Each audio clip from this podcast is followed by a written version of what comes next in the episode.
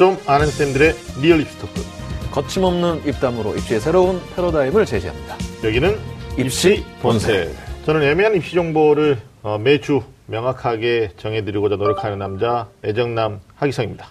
네, 저는 고급진 입시 정보부터 학습까지 쏙쏙 알려드리는 공신 이병훈입니다. 네, 그리고 볼수록 반가운 남자죠.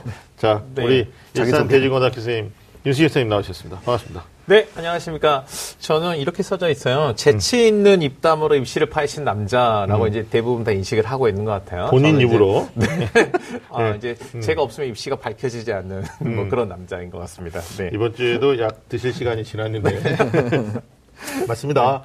아, 딱히 뭐 게스트라고 소개하기에도 민망할 정도로 아, 저희 입시본색 시작 이후에 혁혁한 어, 역할을 해주고 계시는데 어, 이번 주 입시 뉴스를 조금 알아봐야 될 것 같습니다. 이병훈 선생님 말씀해 주시죠. 네, 2017년 이제 그 대학 수학 능력 시험 성적이 발표가 됐습니다. 네. 그래서 뭐 수능 참 말도 많고 탈도 많은데요. 네. 체감 난이도는 굉장히 높았죠. 네네. 그래서 어, 국어하고 수학에서 특히 무너진 1등급 컷, 네, 최등, 최저 등급이 도대체 뭐고 수시 포기한다라는 게 속출하는 등등 이야기들이 많이 네. 나오고 있습니다. 그렇죠. 뭐 정말 지금부터 이제 본격적인 레이스가 시작됐다고 할 수도 있는 건데 네. 어, 성적표가 발표된 지금 사실 학생들마다 약간의 그 컨디션이 좀 다른 것 같아요. 예상보다 그 수학 같은 경우에 이제 등급 카트라인이 좀 올라가면서 본인이 예상했던 등급이 안 되면서 또 수시에 최저가 안 되는 뭐 이런 것도 네네. 염려하는 친구도 있고 그래서 뭐 이미 결정된 수능 성적에다가 이제 지금은 아, 수시가 되냐 안 되느냐는 일단 가봐야 되는 거고요. 얽매이지 마시고 어, 네. 출발점이라는 마음가짐을 가지고 좀 노력해야 되지 않을까라는 생각이 듭니다.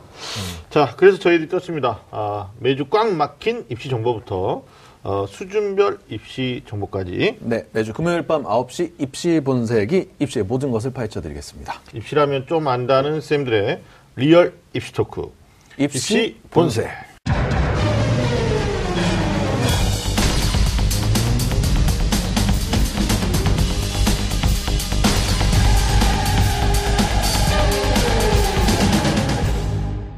자, 그렇다면 오늘 입시 본색 주제부터 알아봐야 될 것 같습니다. 윤 선생님 어떤 거 우리 들고 오셨나요? 네, 이제 수능이 막 끝났으니까 우리 네. 이제 정시 지원 전략을 음. 세우는 이제 시점이 됐는데 오늘의 주제는요. 네. 어, 딱 정시를 준비한 거죠. 1점 승부 음. 정시 배틀입니다. 네. 네. 어떻게 생각하세요? 거창하죠. 아니, 어. 일점 승부. 응. 이런 거 언제 없어지나 참 네, 마음이 그러니까요. 참 무겁습니다. 이게 호응이 되는지 모르겠어요. 1점 승부 정시 배틀 좀 이상하지 않아요? 음. 1점 승부 정시 올인 뭐 이런 게더 맞 아니 아니 이런 건 있어요. 네네. 그러니까 사실은 네. 이제 최상위권 학생들 입장에서는 1점에 의해서 네네. 당락이 결정되는 게 아니라 음. 대학별로 이제 환산 점수가 있으니까 네네. 보통 소수점 세 자리까지 가잖아요. 특히나 음. 이제 수능 100%로 선발하는 대학이 많기 때문에 네네. 소수점까지 만들어서 반올림 해가지고 음. 두 자리에서 이제 당락이 결정되는 거기 때문에 어떻게 보면 이걸 바꾸면 0.01점 승부 뭐 이렇게 음. 아, 0.0 네. 1점 승부. 네, 근데 아. 그렇게까지 하면 또 너무 쌍막하니까 그냥 우리가 1점에 대한 승부로 네. 뭐 얘기를 하신 것 같고 그다음에 이제 사실 수시는 여섯 장 원서를 쓸 때 좀 약간은 편안한 마음도 있잖아요. 음. 맞아요. 그리고 네네. 정시가 남아 있기 때문에 어. 약간은 애매하지만 어떤 기대하는 마음으로 많이 쓰는 게 당연한 건데 음. 정시는 이제 점수가 나오고 네. 그리고 표준 점수냐 뭐 100분이냐 네. 뭐 변환 표준 점수냐 이런 것들로 이제 음. 사실 어떻게 보면 다 숫자화 돼 있잖아요. 네, 맞아요. 모든 게 다 정해져 있는 네. 상태에서 하는 음, 거니까. 그걸 네. 가지고 어, 본인이 음. 어, 유불리를 따져야 되고 합불의 어떤 가능성을 따져야 네. 되니까 아마 점수라는 개념에서 배틀이 뭐 엄밀한 의미에서 맞을 수도 있겠죠. 음, 어, 이렇게 배틀이라는 의미를 또 이렇게 정확하게 또 정의를 짚고 가시네요. 그래야죠, 해야 네, 돼. 네, 네. 아니, 근데 이병수 네. 님도 뭐, 아, 이거 해야 되나요? 이러는데, 네, 네. 사실 어쩔 수 없어요. 그러니까 뭐, 이게 우리나라 입시 구조에서는 맞아요. 특히나 네. 이제 뭐 4년제 대학 그 190여 개가 넘는 대학 가운데 무려 어 110여 개 넘는 대학이 수능 100%로 뽑기 때문에 사실 정시 모집은 이제 수능 점수 뭐 그걸로 어, 당락을 결정 지어야 되는 부분이 있으니까 어느 좀 우리가 좀 구체적으로 전략을 좀 짜줄 필요가 있을 것 같죠. 그러시죠. 네. 네, 네. 한숨 쉬지 마시고 벌써부터 이렇게 한숨 쉬고 이러면 안 되는 거예요. 이게 네, 아, 우리가 애청자들이 많이 이제 증가했어요. 그래서 제가 네. 어, 오늘 또 어, 설명회를 다녀왔는데 아, 네. 어머니 듣고 있다. 어, 뭐. 네. 그 저희 방송 보면서 이게 설거지할 때 들어도 굉장히 유익하고 음. 그, 어? 예, 그다음에 어, 자녀하고 싸우고 스트레스 받을 때 들으면 좋다. 뭐 이런. 제가 듣기로는 내년 이맘때쯤이면 그한 30만 명 정도가 음. 어? 들을 것이다. 뭐 이런 얘기도 한가지 들리기도 하더라고요. 네. 아, 확인될 수 없는 사실 30만 명까지는 일단 네. 어, 저 예청하시는 분들 중에 올해 이제 수능을 보신 네. 학부모님이나 학생들도 있겠지만 음. 어, 사실 올라가는 예비 수험생들도 있거든요. 근데 이게 먼 자기의 이- 이야기가 아니다. 어, 음. 다른 사람들의 이야기다라고 생각하지 마시고 어, 좀 편안한 마음으로 듣겠지만 네. 이제 실제 고3의 입장에 대해서 감정을 이입하시고 들으시는 것도 괜찮을까 생각합니다. 네. 자, 오늘 이제 수능 이후의 정치 전략에 대해서 지난주에서 계속 이어가고 있는데, 어, 12월 7일 날 그저께 성적이 발표가 됐단 말이에요. 맞아요. 예. 네. 자기 위치, 어, 어디가, 어디가 내 위치가 되느냐, 또 어떻게 하면 원하는 음. 대학에 갈 수 있느냐, 어디 갈 수 있느냐, 전쟁이 시작된 건데, 오늘 본생남들이 어, 음. 입시의 어떤 본격적인 전쟁에서 어, 승리하는 법을 하나씩 어, 저희도 좀 답답함이 있지만 어, 음. 제시해 드릴 텐데 어, 먼저 2017학년도 수학능력 시험 그 성적 발표에 대한 얘기를 좀 해봐야 될 것 같아요. 네네. 그러니까 지난 시간에는 우리가 이제 가채점 얘기를 했는데 어, 성적표 나오고 나서 윤 선생님 학교 현장 분위기는 어떻습니까? 그 이게 이병호 선생님이 처음에 말씀하셨는데 음. 이게 이번 수능이 굉장히 어려웠잖아요. 음. 근데 그래서 언론의 기사를 보니까 네. 이게 처음에 이게 물수능이냐 불수능이냐 막 이렇게 얘기가 오고 갔는데 음. 네네. 실제로 이, 이 주요 입시 기관들이 예측했던 것보다 음. 시험 실질적으로 더 어려웠다 이렇게 결론 이렇게 나왔거든요 점수가. 네, 네. 그러니까 이제 이 불수능이란 말을 부족하니까 용암 수능이다 이런 표현을 쓰더라고요. 그래서 그렇죠. 이렇게 막 용암이 이렇게 막 흘러가잖아요. 지금 음. 학생들이 보니까 학교에서는 이제 성적 받고 나서 음. 이제 학생들이 이제 학교에서 정상적으로 수업하기 좀 어려우니까 각자 음. 이제 자기 전략을 세우기 위해서 어딘가 이렇게 다 흘러가서 잘 보이질 못해서 이게 딴 데 같으면.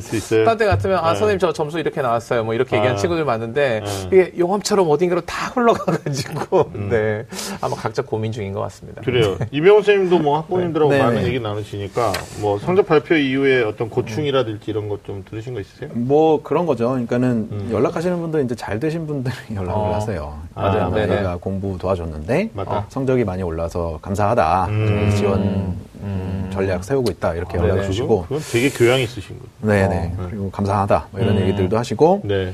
어, 지원 전략과보다는 저는 이제 그 음. 공부 관련된 거니까 이제 재수하려면 어디 벌써부터? 학원에 네, 음. 하는 게 좋느냐 음. 좀 소개해달라 뭐 이런 쪽으로 가시는 분들도 언제부터 마음이 시작하는 게 어렵죠. 맞느냐. 그렇죠. 음. 빨리 이제는 수학 선행 학습이 아니라 재수 선행하는 친구들도 그렇죠, 많아요. 맞지. 음. 네. 애꼴 보기 싫은데 어디로 보내야 되느냐, 뭐 이런 것도 있고, 뭐 한마디. 근데 이게 꼭 그 어려운 네. 시험이 꼭 모두에게 나쁜 것만은 아니잖아요. 그렇죠. 러니까 음, 작년에 그렇죠. 이제 저희 그 우리 학교 학생 중에 한 명이 이렇게 수능에서 원하는 만큼 결과를 못 얻어서 음. 이제 바로 이렇게 이제 한 해를 더 하기로 결정을 하고 이렇게 산으로 떠났거든요. 네.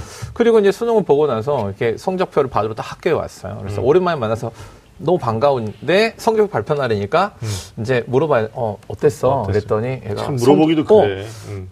딱 어땠어요?라고 말하지 않고 보여드릴게요. 어. 그럼 점수를 다 어, 보여주고 이렇게 잘 봤구나. 갔더라고 그래서 예. 아, 제가 너무 기뻤습니다. 이런 친구들도 있긴 하더라고요. 네. 이게, 이게 지금 그 성적표 발표 이후에 우리가 학생들을 대하는 우리의 자세도 굉장히 신중해져요. 맞아요. 예, 네. 그러니까 먼저 연락 오지 않는데 네. 야 어떻게 됐냐 이렇게 전화하는 것도 아무리 이게 허물이 없고 친한 사이라도 하더라도 좀 무리가 있고 네. 제가 이제 가끔 설명회 때 어머니들한테 농담 삼아서 그 수능 성적표 나온 이후에 아무리 가까운 친구 음. 뭐 올케 시누이 뭐 가족 간에 음. 절대 점수 물어보는 거 아니다 먼저 연락 올 때까지 그냥 기다려주는 미덕이 필요하다 뭐 올케하고 신우이가 가족이긴 하지만 아군 아니잖아요.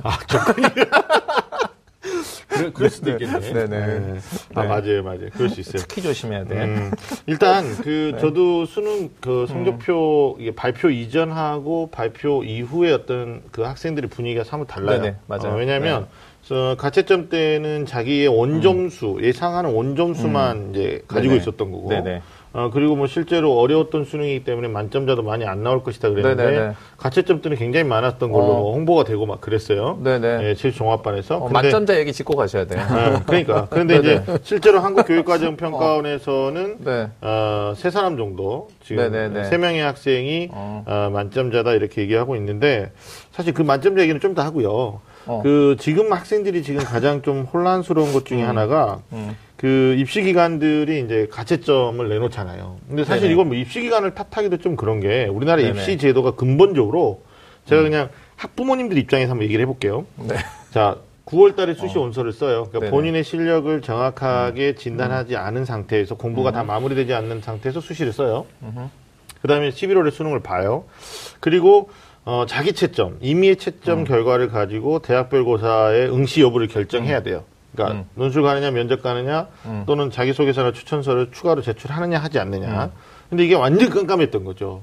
근데 이걸 이제 어떻게 보면 어, 학생들이나 수험생들에게만 이 역할을 다 이임하고 있다. 이임하고 있다. 그래서 어, 어려워하는 사람들한테 이제 입시 기관들이 우리가 예상하는 국어 1등급, 수학, 영어 1등급, 탐구 1등급은 뭐 1, 2, 3등급은 이렇게 됩니다라고 소위 이제 어, 제한된 상태에서 정보를 주는 거거든요. 음, 음. 근데 이제 이게 이제 학부모님들이 학생들이 오해하시는 게 음. 무슨 입시기관을 신적 존재로 생각하시고 너희들이 예상하는 건 다 맞는 거 아니냐 이렇게 얘기하는데 저희가 지난 시간에도 말씀드렸지만 음. 국어나 수학이나 영어는 어, 점수를 주는 충성 집단이 많잖아요. 그 모집단이. 근데 탐구는 응시인원도 분산되는 데다가 음. 사교시 시험이기 때문에 기억에 의존하는 애들도 많고 그리고 음. 찍은 아이들 같은 경우는 몇 점인지도 모르고 그래서 극간 네. 점수 차이에 굉장히 많은 변화가 있을 수 있는데 음. 특별히 이번에는 이제 매년 매년 저희가 그 체감하는 게 있으니까 음. 이번에는 엇갈리는 기준이 좀 있었어요. 음. 그러니까 뭐 윤신영 쌤도 지금 그 얘기 하려고 벼르고 있는 것 같은데 국어나 영어 같은 경우에는 이제 입시 기간에 1등급 네네. 커트라인 점수나 2등급 뭐 거의 적중하는 그래서 음. 국어 영어 가지고 최저 기준에 뭐 맞고 안 맞음에 대해서 불만을 토로하는 학생 별로 없을 것 같아. 음, 음. 근데 이제 문제는 수학이에요, 수학. 네네. 예, 특히 이제 수학 가형 같은 경우가 네. 어, 가채점 상태 때 보면은 대부분 이제 1등급 92점 이상 했으니까 다 맞아요. 음. 근데 2등급 점수를 이제 상당히 86점에 음. 예, 예상하는 데가 많았는데 실제로 이제 뚜껑을 열어보니까 우리 학생들 성적표에는 온점수는 안 나와 있습니다. 맞아요. 근데 88점이 돼버렸고 심지어는 이제 최저 기준 때문에 중위권에서는 3등급도 중요하잖아요. 근데 3등급 같은 경우가 거의 뭐 79점, 82점 이렇게 아주 음. 음, 뭐 70점대 후반 예상했었는데 실제 결과로는 83점이 나왔거든요. 그래서 음. 이걸 이제 이렇게 얘기하면 맞나요? 등급 컷이 상승했다. 음. 이렇게 되는 거죠 원점상으로. 네네, 맞아요. 예, 네네. 가형은 그나마 1등급이 적중했으니까 상관이 없는데 문제는 이제 어, 수학 나형, 음. 인문계 거의 대다수가 88점, 음. 4점짜리 세개 정도가 1등급 컷일 것이다 예상했는데 어, 92점이 됐죠. 음. 그러니까 이병훈 선생님이 지난번에도 어, 전체적인 난이도가 그렇게 어려졌다고 보기는 어렵다 뭐 이런 얘기를 잠깐 했던 기억이 나는데 그다음에 2등급도 어, 81점 이상이 줄을 이뤘었는데 이제 83점이 되면서 음. 실제 수학 때문에 음. 지금 논술은 보고 왔는데 음. 최저가 안 되는 음. 학생들이 상당히 그 발생할 수도 있다는 음. 지금 그러니까 결론은 음. 생각보다 네. 잘 본 친구들이 꽤 있다라는 그렇죠. 얘기죠. 그래서 올라갔다는 등급 컷이 얘기. 올라갔다라는 얘기니까 그러니까 나는 진짜 어려운 줄 알았는데 이거 음. 뭐잘 본 녀석들이 꽤 있다. 음. 이 느낌인 거죠. 사실 그렇죠. 이게 그 네. 입시 업체가 네. 이 등급 컷을 딱 네. 예상을 적중했느냐 안 했느냐 이게 사실 중요한 문제는 아니잖아요.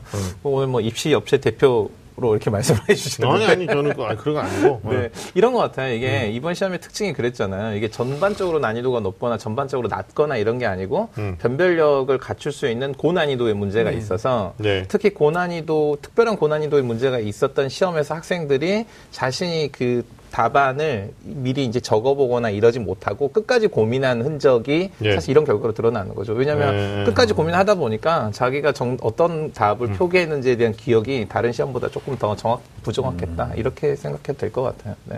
근데 어찌됐든 네. 가채점하고 실제점 사이에서 이렇게 점수 차이가 네. 뭐 수학 같은 경우는 4점짜리 한 문제니까 네네. 그렇게 나버리면 학생들 입장에서는 최저가 되는 줄 알고 있었는데 안 되는 경우가. 많고 그래서 지금 문제죠. 저희들이 어떤 네. 전화를 받냐면 어, 정시 상담 안 할래요. 그냥 재수 결심했어요라고 하는 재학생들이 굉장히 많다는 거죠. 그러니까 네네. 자기가 어느 정도 등급이 된다라고 생각했는데 다른 네. 애들이 잘 본 애들이 많으니까 아무래도 졸업생들이 좀 더 잘 봤을 가능성도 있죠.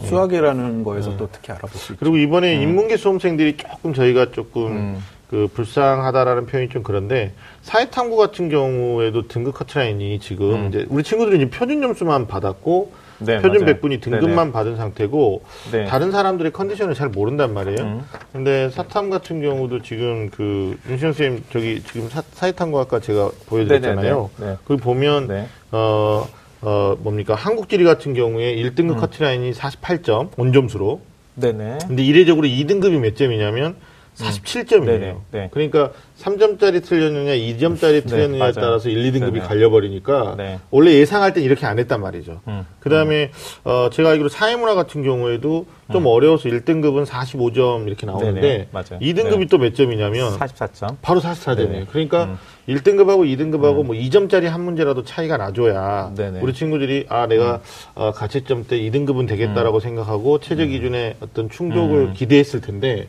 이렇게 네. 돼 버리니까 아마 음. 문과 수험생들 입장에서는 상당히 그 수시에서 이탈하는 경우도 좀 어, 뭐 16일 날 결과 나와봐야 알겠지만 음. 네, 네. 어, 조심스럽게 예상할 수 있는 것 같아요. 자 그리고 이제 만점자에 대한 부분인데 만점자 얘기를 꼭 해야 된다는 이유는 아, 뭡니까? 이유가 있죠. 어, 우리가 음. 지난번에 수능 끝나자마자 아, 이렇게 얘기할 때. 얘기했을 때 어. 어, 만점자 몇명 나올 거 아니야? 네. 제가 그랬다고요. 네. 두명 정도 나올 것이다. 두 명이나 그러셨어요. 우리가 그랬죠. 기억이 없는데? 이병호 선생님이 제가 절대 안 나온다. 한 네. 명도 안 나올 것이다. 그래서 우리가 음. 그랬잖아요. 공신이 얘기하는 거니까. 공신 얘기가 우리가 믿, 믿도록 하자 이렇게 얘기가 됐는데 네. 네. 이제, 나왔어요? 이제 오늘부터는 네. 공신 얘기하는 것도 한 번 더 생각해 보는 걸로 네. 이렇게 아니 그것도 있고 아니 네. 뭐 사실 뭐 공신이 신이 아니니까 근데 아니, 이제 근데 너무 심해. 그거 어떻게 다 맞아요. 어, 그럼 아니 근데 네. 이제 아닌 것에 대한 사과하는 마인드도 필요해요. 아, 죄송합니다. 제가 틀렸으면 다음에는 예측하지 않는 거예요. 네네네. 아, 왜냐면, 왜냐면, 우리 이게 만점에 대해서 좀 얘기할 게, 사실 국어가 작년에 만점자가 한 0.30% 됐는데, 이번에 좀 네. 많이 어려서 0.23. 그 다음에 네네. 영어도, 어, 영어는 좀 쉬워졌죠. 0.48 정도 만점자였는데, 전체 응시에서. 근데 네네. 한 0.72까지 올라갔고, 네. 이제 문제는 수학 가형이죠. 1.66%가 만점자였는데, 올해 같은 경우에는 지금 0.07 맞아요. 퍼센트고 그다음에 수학 나형은 0.31%가 지난해 만점자 비율이었는데 평가원에서 얘기하는 거 보니까 이번에는 0.15% 음. 많이 떨어지긴 했어요. 네네. 근데 이제 만점자에 대한 얘기에서 저희가 좀 뭐 말씀드리고 싶은 것은 뭐 그런 거. 어, 좀 뭐 어떤 재수 학원들이 음. 그 온점수로 가채점 상태에서 아, 우리 학원에서 만점자가 나왔다. 음. 마케팅 차원에서 막 이렇게 푸시를 했는데 음, 나중에 알고 보니까 아니었던 거죠 실체점 때. 음. 어, 그래서 뭐 언론에도 좀 막 나오고 있어요. 그래서 좀 이런 부분은 좀 신중할 필요가 있을 것 같아요. 왜냐하면 음. 성적표 발표된 다음에 어차피 재수를 그때 결심하는 거니까 음. 아, 우리 실제 공부한 학생이 아, 여기서 만점 나왔어요라고 발표하는 건 문제가 안 되거든요. 개인정보 동의하고 하는 거니까. 음. 근데 어, 뭐 올해 같은 경우에는 가채점 때 어려운 수능이었는데 우리 학원에서 공부한 애들이 만점이었다 네. 막 그랬다가 네, 네. 나중에는 실제로 아니었던 이런 것도 좀 아님 말고. 아닌 말고 아, 그러면 안 되죠. 네, 그런 거 아닌 거지. 그래도 뭐 개인 신상이 또 오픈되고 뭐 그럴 수도 있고 막 그런가요? 음, 아니 뭐 그건 안- 얘기 안 하는 걸로 네, 네. 얘기 안 하는 걸로 하겠습니다. 네. 자 어, 이번 네. 수능 성적을 조금 더 이제 파헤쳐 볼 텐데 뭐그 음. 영역별로 등급 커트라인 언급도 우리가 좀 해봐야 될 것 같고요. 그 다음에 음. 이제 표준 점수나 백분위 이런 것좀 얘기해봐야 되는데 어 일단 이거부터 한번 얘기해 보자. 우리 실채점에서요. 그 네. 제가 자료 같이 공유했는데 어, 예상했던 그 졸업생과 재학생의 현황이 조금 달라졌다는 거예요. 그러니까 가치, 음. 가채점 때하고. 그래서 보면은 이제, 어, 윤신 선생님도 음. 그 봤는데, 네. 어, 졸업생이 작년에 13만 6천이었잖아요. 음. 네네. 근데 이번에 이제 13만 2천 명 정도 됐더라고요. 그러니까 네네. 사실 졸업생은 한, 앞, 뭐 뒤에 100단위까지 아니면 음. 4천 명 정도 줄어든 건데, 재학생이 작년에 44만 9천 명 응시했었는데, 네네. 요번에 지금 42만 명이거든요. 음, 그러니까 여기는 한 2만 9천 명 가까이 맞나요? 네네. 2만 9천 명이? 음, 4만 9천에서 네네. 42만이니까. 네. 음. 그래서 상당히 재학생은 줄어들었는데 졸업생은 많이 줄어들지 않은 것을 우리가 이제 일단 음. 가채점 때랑 시- 그 어, 어차피 지난번 우리가 방송할 때는 아, 이게 우리 애청하시는 분들이 있어가지고 우리가. 좀 그 정정하고 사과할 건 해야 돼요. 그러니까 음. 가채점 상태에서 어 결시율이 한 6에서 7% 정도 되니까 음. 어, 졸업생이 한 13만 6천, 4천 정도 될 거다 했는데 이제 실제로는 13만 2천이 됐고 음. 그다음에 재학생 같은 경우에는 이렇게까지 많이 빠질지는 몰랐어요. 음. 근데 제가 조사를 해보니까 어, 전년도의 증가 민원 있잖아요. 네네. 전년도 그 네네. 증가 민원하고 비교해 봤을 때는 재학생이 굉장히 많이 이탈한 것 같아요. 그러니까 음. 수시에서 합격해가지고 지원하고 응시 안 한 것도 비율 안에 들어갈 수 있는데 어, 조심스럽게는 중간에 이탈한 아이들도 많은 거 아니냐. 그러니까 시험이 어려울 때 보다가요. 보다가 음. 아, 그런 거. 그래서 제가 이제 엄마들한테 여쭤봐요. 설명할 때 수능이 쉬울 때와 어려울 때 음. 어, 재수생은 어떤 시험에서 더 많이 발생이 되느냐 여쭤봐요. 음. 둘 중에 하나잖아요. 근데 오답이 많아. 시험이 쉬울 때 많이 나오지 않나요? 이렇게 음. 말씀하시는 분들이 많은데 어, 결과적으로는 이런 것 같아요. 시험이 쉬우면 자기 위치가 어딘지 모르니까 결과 나올 때까지 기다리고 마지막까지 원서 쓰고 추가 합격까지 기다렸다가 2월 말에 이제 실제로 재수까지 가는 그런 구조인데 시험이 진짜 어렵게 나오면 언제부터 재수 결심하는 거예요? 1교시 끝나고. 예, 1교시 중간에. 네, 네, 네. 중간에 제가 말씀드렸듯이 네. 우리 엄마는 왜 내 도시락에 전화기를 안 넣어놨나? 뭐 이런 거? 네. 그래서 아마 이번에 재학생이 어, 예년에 비해서는 상당히 많이 빠진 게 이제 실제점에서 좀 눈에 들어오는 부분이고요 그다음에 두 번째는 우리 저기 이병훈 선생님 보셔야 네. 되는 게 과학탐구가 이번에 응시자가 한 24만 3천이라고 돼 있잖아요 네네. 예, 그러니까 음. 작년보다는 어, 작년에 23만이었으니까 한 1만 3천 명 이상이 늘어난 거죠. 그러니까 이공계 학생들이 음. 그렇죠. 어, 전체 인원은 줄어들었는데 많이 들어온 것도 음. 어, 특정 사실 중에 하나고 네. 또 하나는 이제 과학을 한 아이가 수학 가형은 몇 명 했느냐 이것도 굉장히 중요한 음. 부분 중에 하나거든요. 우리가 전략을 어, 얘기해 줘야 될 때. 근데 지금 가형 응시자가 몇 명이냐면 17만 9,147명 이렇게 나오나요? 확실히 예, 17만 9천 명. 예, 그러니까 예전에 비해서 나영으로 이탈하는 학생들이 좀 수가 줄어든 게 아닌가. 음. 이렇게 지금 또 예상을 해볼 수 있을 것 같아요. 그래서 이런 이제 그 수능 성적표 나오면 우리 친구들이 제가 어제 그제 오늘 이제 8일이니까 어제 나왔죠? 어제하고 오늘 그제 이렇게 되네요. 그제 맞네. 그제네요. 예, 날짜도 헷갈려요, 요즘은. 예, 근데 학생들이 자기 성적표만 보고 있어요. 그리고 이거 갖고 어디 쓸 수 있냐 이렇게 나오는 건데 특히 이제 이과 수험생들은 아 전년도보다 어 과학 인원이 조금 늘어났고 가양에 잔류하는 애가 좀 많고 그다음에 졸업생은 전년도랑 비교했을 때 어, 실제로 많이 줄지 않았는데 재학생이 많이 줄었고 뭐 이런 것들이 결국은 경쟁자의 흐름을 이해하고 가자는 차원이니까 음. 어, 성적 분석 전에 첫 번째로 좀 얘기해야 될 부분이 아닌가 음. 그러니까 이게 제가 사실은 길게 많이 했- 네, 예. 이제 길게 말씀해 주셨는데 네네. 이제 꿀딱 짚고 넘어가셔야 될 것 같아요. 왜냐하면 실제로 음. 실제로 응시 인원이 이 얼마였냐, 얼마 줄였느냐 이게 네. 졸업생과 재학생 차이를 가지고 설명해 주셨는데 이게 네. 실제 정시를 지원할 때 네. 어떤 참고 사항이 되는지 짚고 가시 얘기해 주시는 게 좋을 것 같은데요. 그러니까 정시 네. 지원할 때는 네네. 이제 자연계 같은 경우 좀 더 뒤에서 얘기하려고 그랬는데 자 미리 짧게 얘기하면 아니 그 많이 얘기 하셨으니까 짚고 과학을. 하는 네. 아이들이 이과니까 가형을 지정하고 과학 탐구를 지정하는 대학의 실질 경쟁자는 적다는 거죠. 음, 근데 전년도보다는 많아졌다는 거죠. 네네. 예, 전체 수험생의 규모에 비해서. 그러니까 뭐 이번에 표준 점수 이렇게 나온 거 보니까 그 만점 맞은 애들하고 1등급 맞은 애들하고 자연계는 점수 격차가 굉장히 커요. 그러니까 수월하게 좀 갈 수 있을 것 같은 이제 좀 네네. 아주 공부 잘하는 친구들은 그러나 네네. 이제 어, 문제는 그거잖아요. 비슷한 점수 때 동점수 때 친구들은 아, 이런 부분들을 조금 생각을 해야 된다라는 거죠. 그다음 또 하나 어, 전체 수험생을 형성하는 게 이제 50만이 넘었잖아요. 네, 네. 근데 그 중에 재학생은 많이 빠졌고 졸업생이 전년도랑 비교해서 빠지긴 했지만 재학생보다는 덜 빠졌다. 네네. 그러면 이제 지원 원칙을 세울 때 재학생들은 아이 뭐 참 나 한 번 더 할게요. 뭐 이런 이제 배짱도 있어요. 네네네. 그래서 뭐 재수 불사하고 쓰기도 하는데.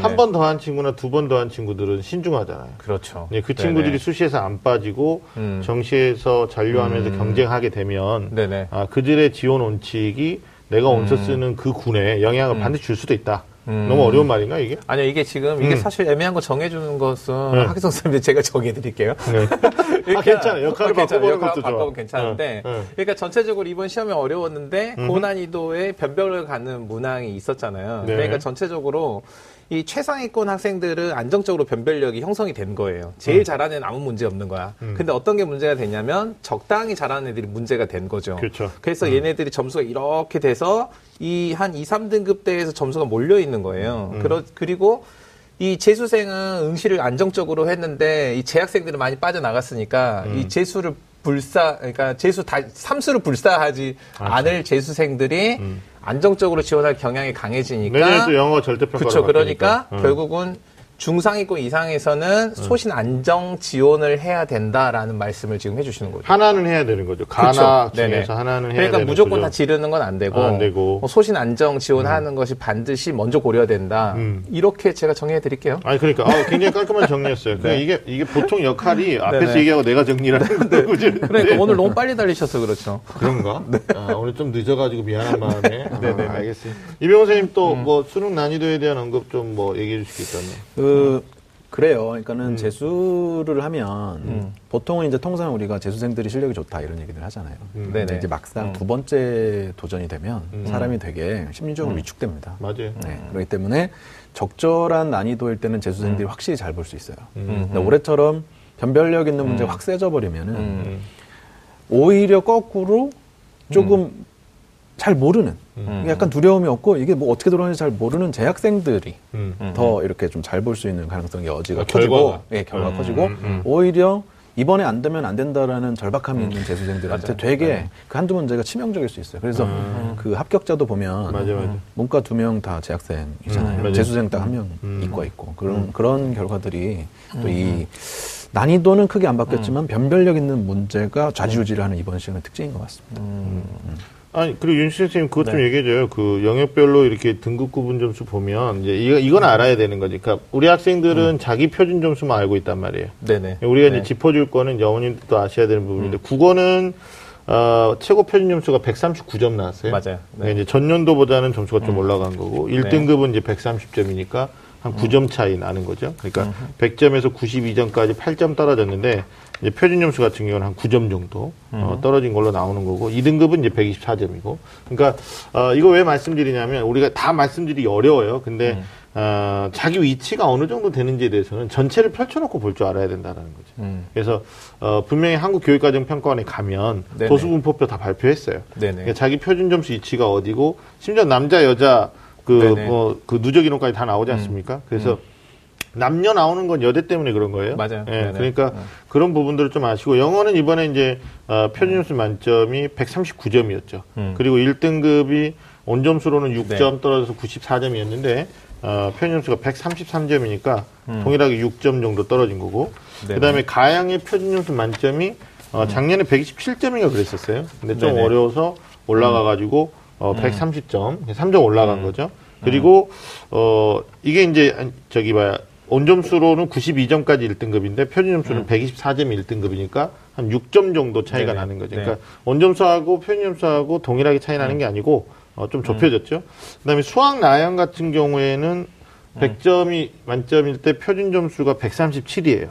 음. 맞죠? 네, 예. 맞습니다. 네. 예, 그리고 1등급이 92점이니까 온점수로 8점 마이너스인데 표준 점수는 137에서 131이니까 6점 마이너스가 되는 거죠. 예, 네네. 그런 구조. 그래서 국수형 이렇게 딱 놓고 보면 이번에 표점이 오히려 수학이 국어나 영어보다는 낮았다는 거죠. 음. 최고점에서. 그러니까 어려웠다라고는 하는데, 음, 이제 이런 구조를 이제 우리가 어떻게, 어, 학생들이 이해를 좀 해야 되냐면, 수학 가형은 잘하는 아이들끼리만 남아있으니까, 음.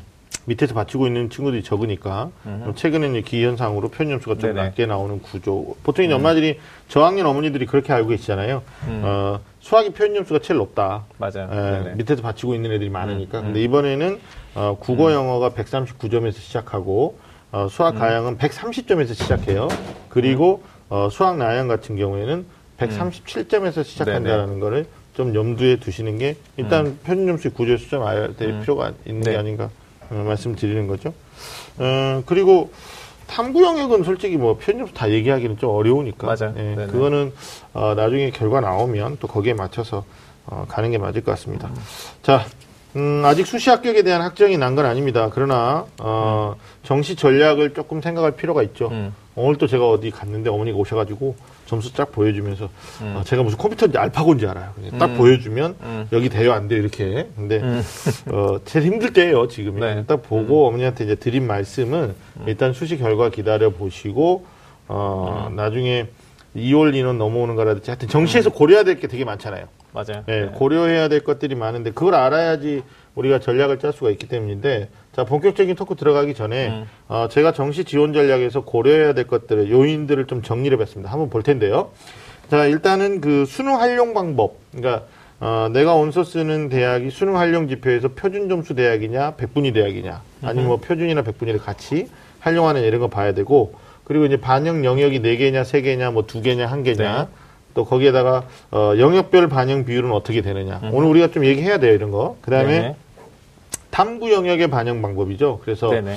어, 탐구를 두 과목 하느냐 한 과목 하느냐도 있고 아니면 탐구를 백분위 성적 그대로 쓰느냐 변환 표준 쓰느냐 네. 이런 것도 있고 그다음에 이제 가중치 가산점 있죠. 음, 네. 가나형일 때 특히. 그다음에 어, 상위권 학생들 같은 경우는 제가 아까 말씀드렸듯이 1점의 요새 떨어지는 게 아니니까 어, 대학별로 환산 점수를 좀 산출을 해놔야 되는데 음. 문제는 이 산출, 그러니까 환산 점수 배치표는 없다는 거예요. 네네. 예, 그러니까 음. 이제 그걸 나중에 우리 학생들이 인터넷상에 공유하는 것도 있는데 일단 활용 방법에서는 체크하시고 두 번째 음. 선발 방법에서는 올해 그 가나다 아, 모집 군별로 선발 인원도 좀 체크하셔야 돼요. 변화가 음. 있기 때문에 왜냐하면 어. 그 가군, 나군, 다군의 좀 사이즈가 다르잖아요. 그다음 음. 성적대별로 네네. 음. 다르고. 그다음에 이제 전형 요소별 반영 비율이죠. 수능 100으로 뽑는 대학도 있지만 한 음. 60%가 아직 안 되니까 그러면 학생부를 어떻게 쓰느냐도 좀 체크하셔야 되고. 그 공부할 음. 게 많아요. 그다음 마지막으로 이제 입시 환경의 변화인데 그거는 뭐냐면 어, 전년도의 합격선. 그럼 올해 표준 점수가 어느 정도 올라갔으니까 입시 기간 예측하는 것과 자기가 좀 사이즈를 체크해 놔야 되고 경쟁률. 보통 뭐 3개년 경쟁률 얘기하는데 사실 윤시 선생님 경쟁률 의미가 없을 때도 있어요. 뭐 새로 네네. 군이 신설됐다거나 네네. 뭐 네. 신설학과라거나 이런 거. 음. 그다음에 가장 중요한 거죠. 수시에서 2월되는 인원. 음. 예, 그런 것도 한번 체크하셔야 되고. 그다음에 어, 모집군이 어떻게 변화되는지. 작년에 뭐 가다였는데 이번에 뭐 가나다 한다거나 뭐 이런 거. 음. 네네. 그다음에 올해는 뭐 저는 입시에서 가장 큰 이슈 중에 하나가 될 수도 있다라는 음. 건데 분할 모집이 금지되기 때문에 아, 내가 쓰고자 하는 대학이 전년도하고 어떻게 바뀌느냐 이런 것들을 음. 조금 어, 구체적으로 좀 봐야 될 것 같습니다. 자, 제가 너무 많이 숨차게 좀 달려왔는데 어, 그렇다면 이제 1점 승부 정시 배틀 본격적으로 들어가 보죠. 이병헌 선생님 먼저 짚고 넘어갈 거 한번. 네, 뭐 진짜. 수능 결과도 나왔고요. 그래서 네. 원서 접수 이제 모집 군별 음. 어, 전형 기간 그리고 합격자 발표부터 등록까지 앞으로 남은 정시 모집 일정을 네. 좀 알아보겠습니다. 그래서 2017학년도 정시에서는 196개 대학에서 총 10만 3,145명을 모집을 하는데요. 네. 계획 인원이죠, 그건. 음. 네, 네.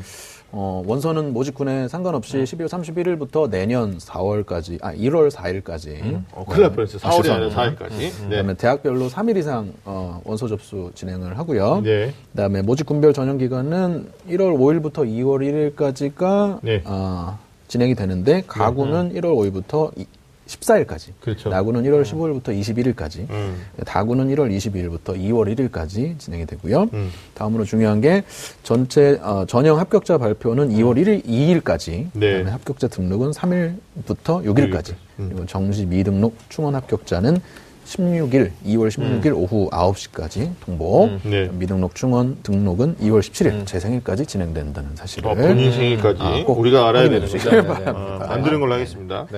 예. 그렇게 되면 또 2월 17일까지 다 했는데도 수시에서도 올킬 당하고 정시에서도 올킬 당하고 나면 이제 그 다음 나오는 게 추가 모집이죠. 네네, 맞습니다. 예, 추가 모집도 네. 작년에 꽤 있었어요 상위권도. 근데 이제 참고로 아실 거는 이제 추가 모집은 어, 수시나 정시에서 다 안 되고 등록이 없어요. 그래서 적이 없는 학생들이 쓸 수 있는 건데. 어, 그 경우에는 이제 원서 접수에 제한이 없다. 그러니까 추가 모집 때는 막 쓰죠. 네네. 예, 뭐 자기 쓰고 싶은 대학이 10개면 10개도 쓰는 뭐 그런 게 이제 알아두시면 될 것 같고 자 정시 일정에서 꼭 숙지를 하고 있어야 되는 게 그 합격자 발표 이후에 이제 음. 추가 합격 일정 때. 그 개인 그 세부 연락처 음. 두개 적게 하잖아요. 뭐 네네, 집 전화번호, 맞아요. 네네. 핸드폰 번호 이런 거 적게 하는데 네.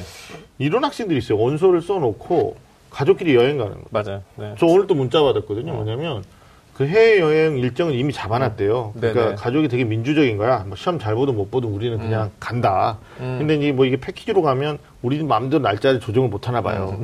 근데 어머니가 뭐라 하시냐면 어. 아, 이거 굉장히 스마트한 거야. 어, 정시 상담을 이메일로 진행해 줬으면 좋겠다. 어. 어, 그러니까 성적표 음. 보내드리고 어, 음. 당신들은 이제 회에 나가 있는 거예요. 이제 우리가 이메일을 상담해가지고 원서 접수도 어떻게 인터넷 접속해서 하는 음. 맞아요. 거니까. 네. 예, 그런 거. 저는 예전에 그런 경우도 있어요. 원서 접수 자체도 좀 대신해 주면 안 되냐? 어. 카드를 주고 가겠다. 아. 그래가지고 여행 가시면서 저한테 맡긴 경우가 있었는데 네네. 이게 지금 네. 혹시 어, 뭐 여행을 가고 뭐 지금 결과 발표할 때 여행 가면 또 웃기잖아요. 음. 연락을 못 받으면 어떻게 되는 맞아요. 거예요? 그러니까 이게 이명호 선생님 생일이라고 강조하셨는데, 그래서 이제 들으면 동그라미 쳤는데 2월 16일을 기억해야 돼요. 왜냐면 17일 합격자 이래, 발표하고 17일. 17일. 어, 어. 17일 표시도 안 했어. 그러니까 2월 2일 날 합격자 발표를 시작해서 2월 16일이 통고 마감이잖아요. 네네네. 그러니까 사실 이제 연락이 안 돼서 다음 다음 순위로 이제 합격자가 넘어갈 수 있으니까 실제로 이 학생, 학생들이 이때까지는 이 기간은 내가 이제 최종적으로 합격이 되는지 안 되는지를 좀 촉을 곤두세우고 놓고 기다려야 되지 않을까 생각됩니다.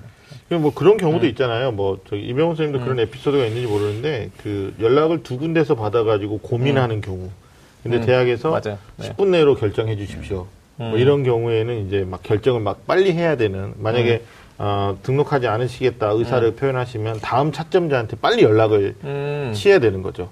음, 그런 거 혹시 학생들한테 뭐 일단은 음. 그 어, 추가 합격됐다. 등록하시겠습니까? Yes. 음. 하고 일단 먼저 입금을 해야 되거든요. 네. 입금하고 네. 그 다음에 또 다른 대학에서 추가로 합격이 됐어요. 더 좋은 대학 그렇죠. 기대된. 그러면은 여기를 취소하면 되거든요. 네. 여기 합격한 걸 가지고 취소를 하면 되니까 네. 일단은 아 두 개 다 합격하면 어떡하지? 여기 좀 생각해 봐 이러지 마시고 추가 합격 발표나면 무조건 먼저 등록. 음. 그렇죠. 네. 그리고 나서 이제 이 사실관계 확인이 되면 취소가 맞습니다. 되는 네네네. 거니까. 전액 환불 되거든요. 네, 그렇게 하면 되죠.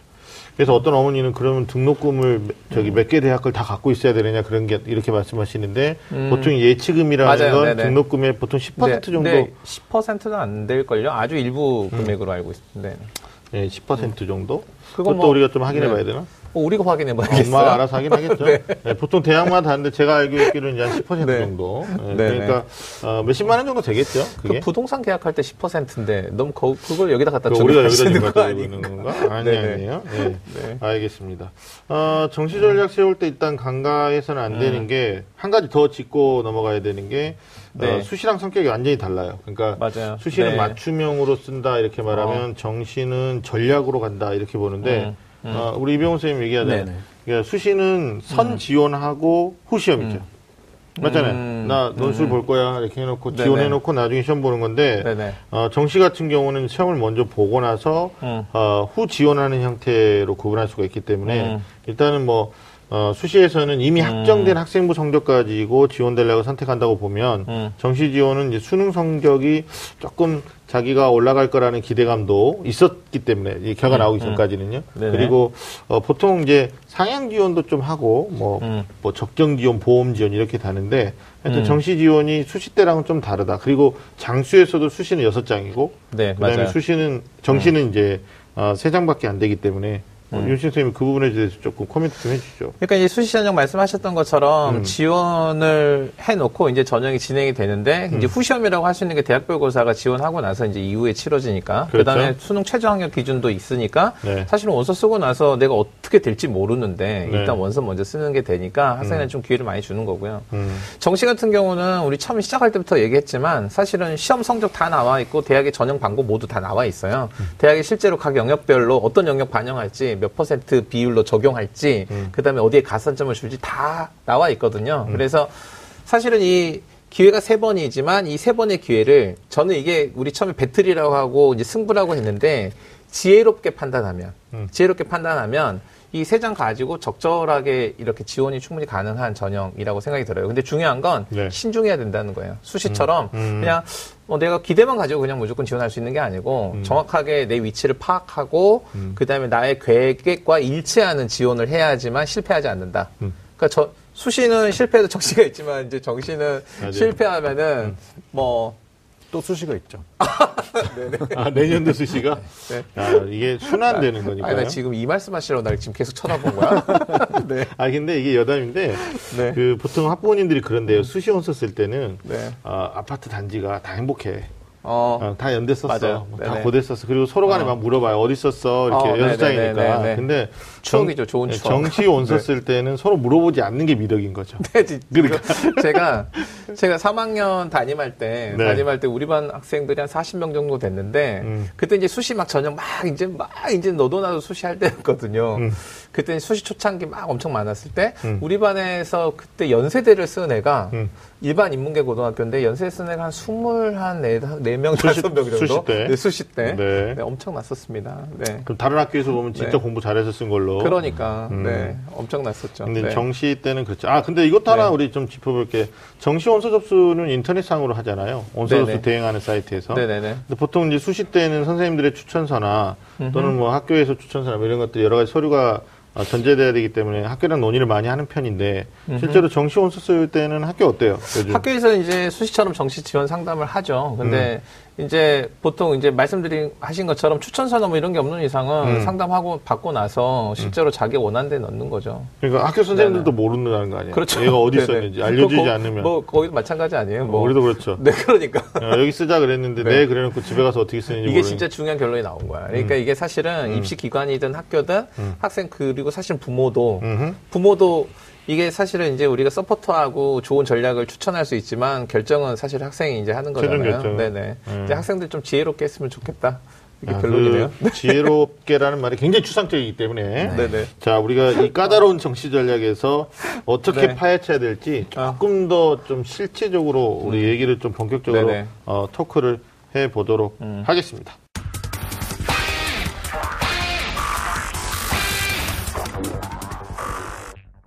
자, 1점 승부 정시 배틀 저희가 얘기 나누고 있습니다. 성적표 이제 받았잖아요. 네네. 어, 가장 먼저 우리 학생들이 해야 될 게 뭘까요, 이병호 쌤? 음, 뭐 제일 어려운 건데요. 자기 자신에 대해서 좀 냉정해질 필요가 있습니다. 네. 그래서 전체적인 위치에서 내 위치가 어느 정도 되는지에 대해서 음. 좀 차분하게 바라봐야 될 거고요. 예. 어, 영역별 표준 점수나 백분위 등등에 대해서 다각도로 좀 네네. 정확하게 파악하는 게 우선이 되겠습니다. 그렇죠. 음. 그다음 윤 선생님 또.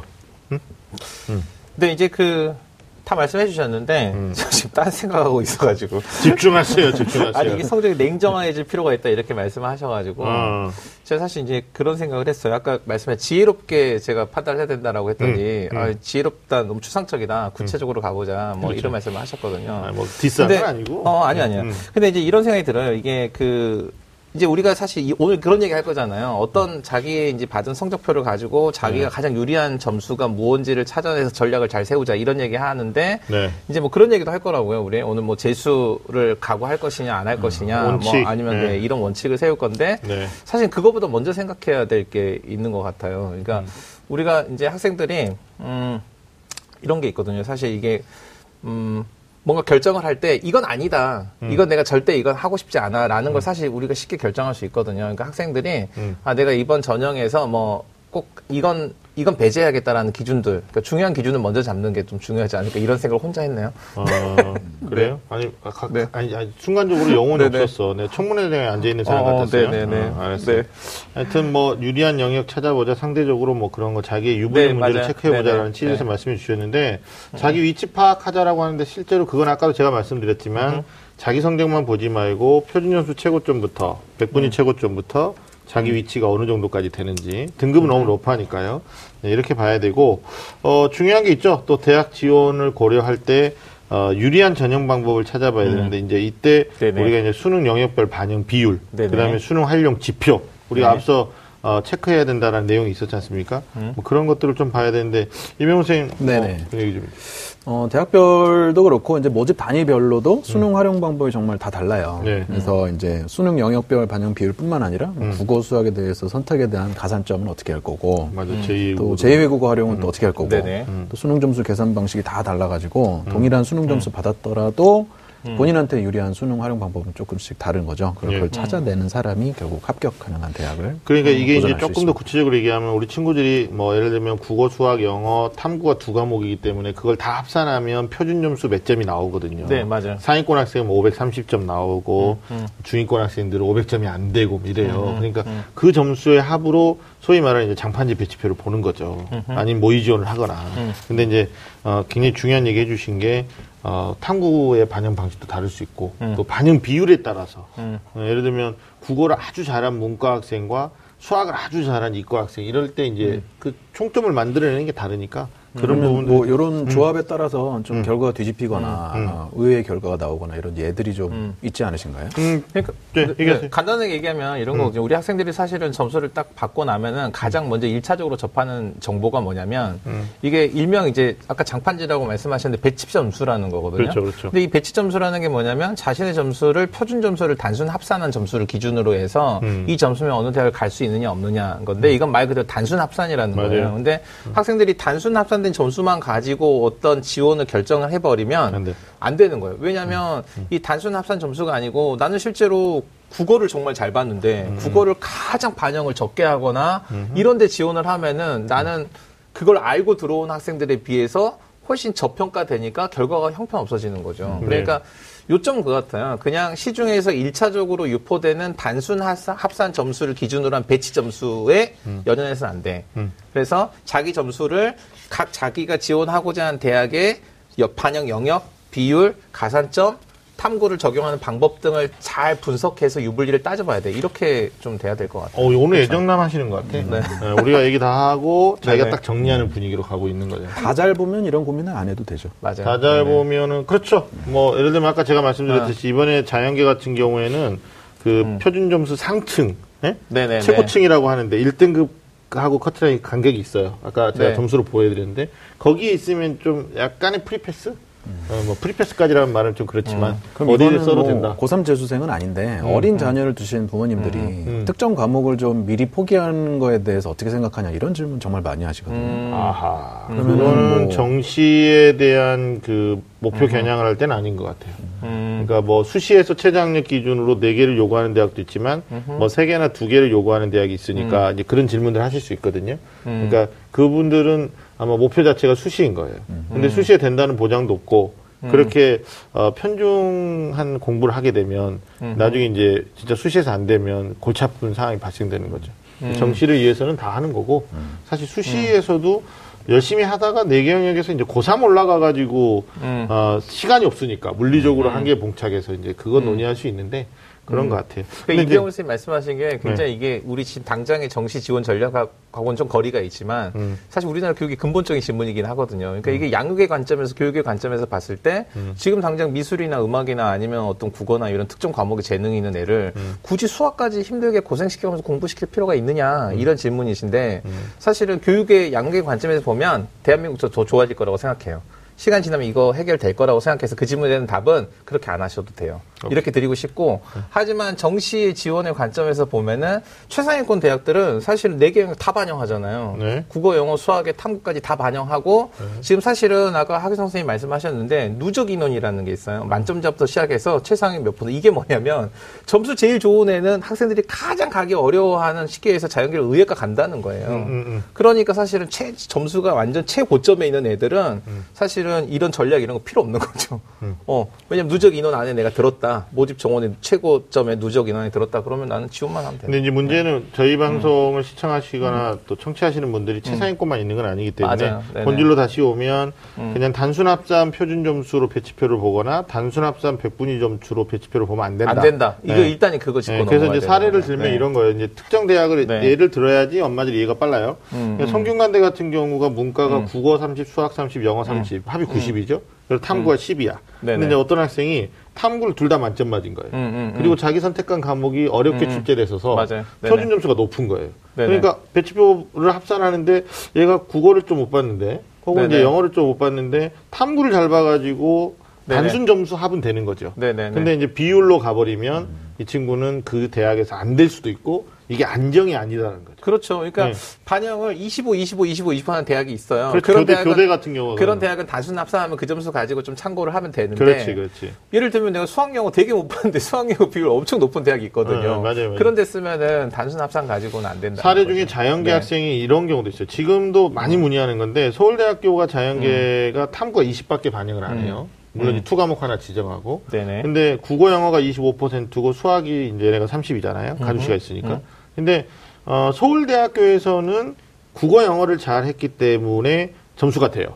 음. 자, 지금 뭐 500 몇 점에서 20 몇 점에서. 근데 이 친구가 과학을 못 해가지고 서울대에서는 괜찮은데 음. 만약에 이제 가군에서 서울대는 점수가 되는데 나군의 연고대에서는 수학학 비중이 30, 30이니까 맞아요. 오히려 네네. 이제 서울대는 가능성이 있어 보이는데 너 연고대는 힘들겠다 이런 경우가 생기는 거죠. 그러니까 뭐 극단적으로 서울대 쓰고 나군에다가 더 내려와서 음. 뭐 한양대나 아니면 성균관대까지 내려가 버리는 친구들도 있을 수 있다는 네네네. 거죠. 그래서 네. 지금 어 이게 굉장히 중요한 겁니다. 지금 단순 점수로 뭐 언론에 신문 보면 뭐 서울대 경영학과는 또 뭐 어디 의예학과는 뭐 편연수 500몇 점이 있습니다 맞아요. 이러는데 이게 500, 538점이라고 하더라고요. 맞아 맞아. 그러니까 이건 어디까지나 단순 점수라는. 그러니까, 네. 그러니까 우리 이병호 선생님 말씀하시는 것처럼 입시 공학이다 이게. 그러니까 어. 이걸 귀찮아 하시는 아빠들은 뭐냐 뭐 이제 어려워지는 거죠 이게. 그래서 어, 제 생각에는 뭐 12월 어, 수능 성적 결과 나오고 7일 이후로 또 주말에 입시 기관들이 입시 설명회 같은 것도 해요. 어, 거기 가서 이제 물론 이제 자기네 자회사 홍보도 음. 많이 하겠지만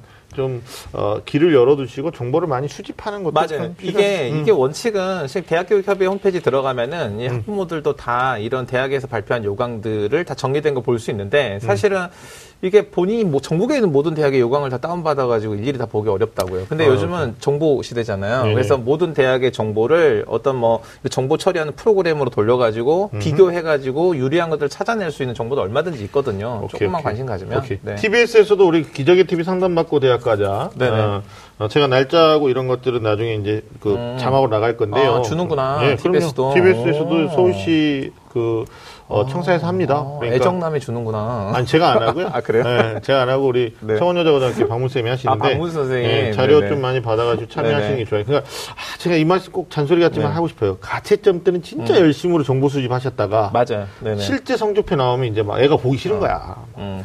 막 성적 너무 안 나가지고 아니에요. 지금이 어. 조금 이런 정보를 수집할 때입니다. 자, 네. 어, 모집군별 지원도 말할 수가 없을 것 같아요. 어, 말하지 않을 수가 없죠. 음, 네네. 말할 수가 않을 수가 없을 것 같아요.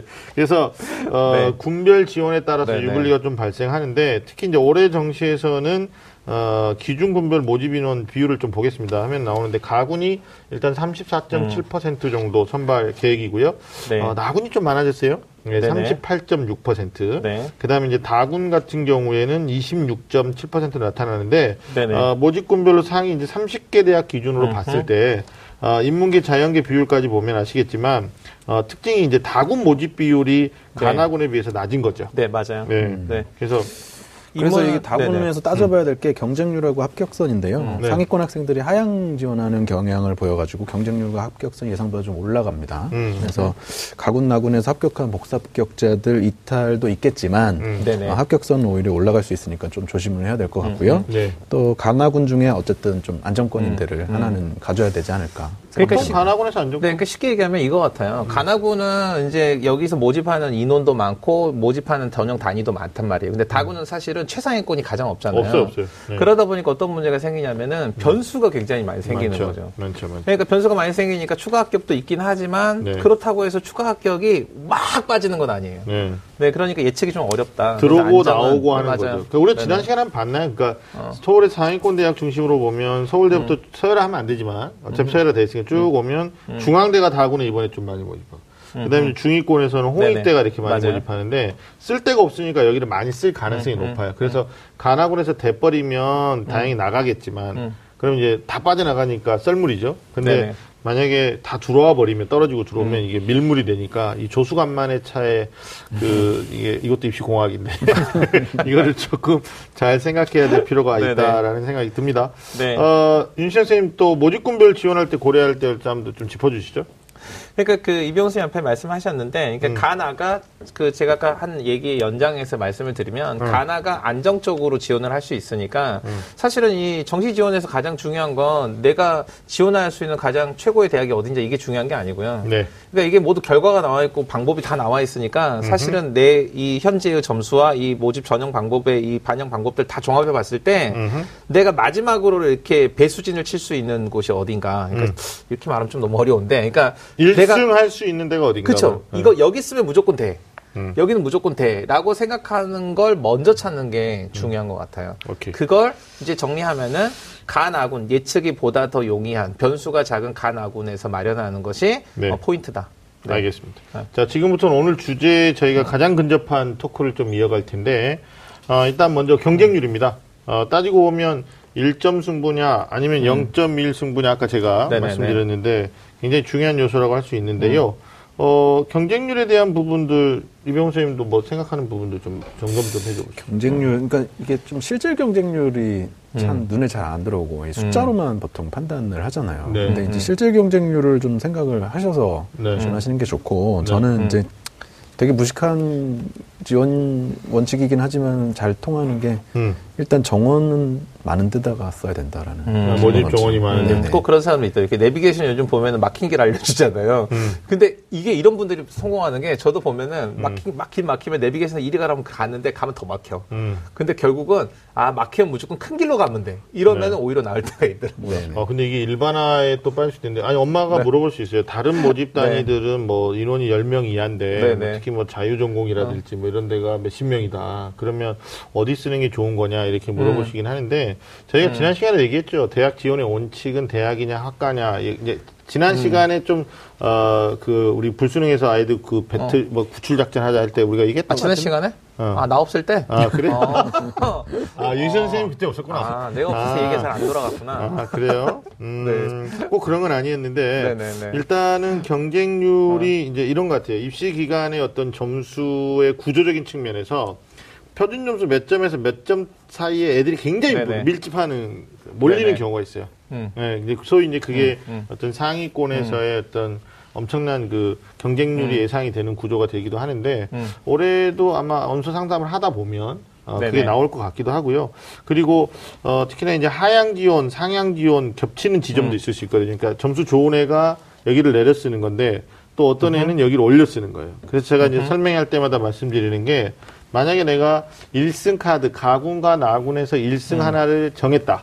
여기는 여러 가지 조건, 뭐 활용 지표, 반영 비율, 뭐 이런 거 다. 따, 가산점 네. 이런 거 다 따져 봐가지고 학생부 반영 안 하고 수능 100으로 하는데 뭐 동점자 처리 기준까지 생각해서 음. 어 여기는 합격할 가능성이 대단히 높다 라고 하면 이제 한 두 개 정도는 상향하는 거잖아요. 아니면 하나를 상향하거나 그럴 때 이제 우리가 생각할 게 제가 팁을 하나 드리면 어 그 대학의 마지막 학과는 쓰지 말아라. 그러니까 소위 말하는 그 과도 서열이 돼 있잖아요. 그러니까 그 대학의 타이틀이 필요한 친구들이 그 과에 눌러 이렇게 알박기 할 가능성이 높거든요. 어, 그러니까 뭐 예를 들면 비인기 학과. 비인기 학과 거기 이제 보통 이제 점수 때가 안 되는 친구들이 뭐 예를 들면 한양대 올렸을 거 싶어요. 뭐 연세대 고려대 올려주고 싶어요. 그러는데 뭐 대학은 올려요. 음흠. 근데 과는 불안하니까 거기에서 제일 밑에 과를 생각하는 거예요. 음. 근데 거긴 누가 와 있냐면 점수가 되는 그 대학이 필요한 학생이 거기를. 음, 음, 그러니까 거기서는 이변이 안 일어나는 거죠. 여기서 말씀드린 이변이라는 것은 돌아야 되거든요. 음. 내가 올려 쓰는 대학이나 학과는 추합을 노리고 쓰는 거기 때문에 다른 군으로 그 친구가 나가줘야 되잖아요. 예, 그러니까 어, 너무 내려, 대학은 올렸는데 과를 내려버리면 오히려 거기서는 절대로 추합이 일어나지 않으니까 그래서 저는 오히려 더 상향해라.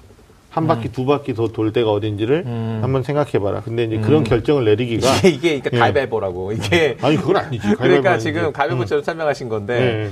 상대가 가위를 낼 것 같아서 내가 음흠. 주먹을 내려고 했더니 상대가 그럴 줄 알고 볼을 낼지 모르니까 내가 가위를 이렇게, 이렇게 돌아가는 거잖아요. 아니 이게 지난 시간에 안 와서 그러는 거예요. 이게 어. 매번 출석이 중요한 건데 제가 이제 지난 시간에 가군과 나군의. 음. 어떤 조합의 인원을 비율을 설명하면서 말씀드렸던 건데, 그러니까 내가 나군에다가 소신껏 쓰는데 올려 쓰는데 이 이 대학을 내려서 쓰는 애들이 옆에 군에 몇 명 정도가 몇 개 대학이 있느냐를 보자는 거죠. 그러니까 이 말씀 음. 하시니까 갑자기 생각이 나는데요. 네, 네. 옛날 얘기긴 해요. 저 대학. 갈 때 얘기니까. 네네. 저희 학교 친구들이 147명이 뭐 대학에 어, 어. 썼는데 음.